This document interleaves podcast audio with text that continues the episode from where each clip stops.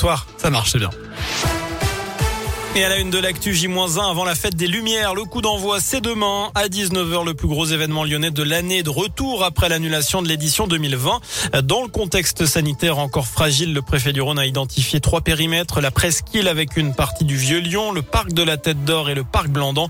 Dans ces zones, il sera interdit de boire et de manger pour respecter le port du masque. La restauration et la vente de boissons dans les rues ne seront pas autorisées.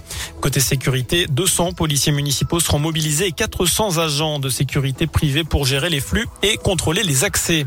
Dès vendredi et pour une durée de 4 semaines, les boîtes de nuit resteront portes closes. L'annonce a été faite hier, conséquence de la reprise de l'épidémie.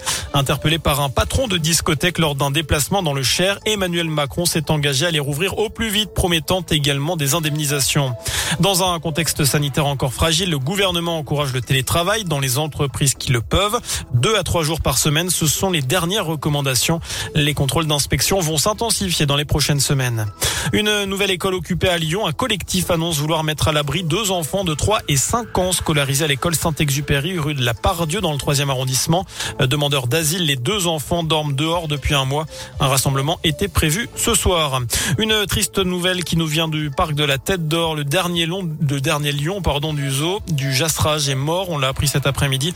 Une autopsie doit encore confirmer les causes de la mort de l'animal qui était, semble-t-il, tombé malade. Il y aura finalement des supporters écossais à Lyon. Jeudi, le club des Glasgow Rangers a annoncé tout à l'heure que les supporters allaient finalement venir au stade pour voir le match face à l'OL en Ligue Europa, contrairement à ce qui avait été indiqué. Et puis toujours en foot, ce soir, c'est à suivre en ce moment le Paris Saint-Germain qui reçoit Bruges, dernier match de la phase de groupe de la Ligue des Champions. Des Parisiens déjà assurés de jouer les huitièmes de finale et qui mènent au score. Lille jouera demain à Wolfsburg pour tenter de se qualifier à son tour. Voilà pour l'essentiel de l'actualité. Passez une excellente soirée. Merci beaucoup.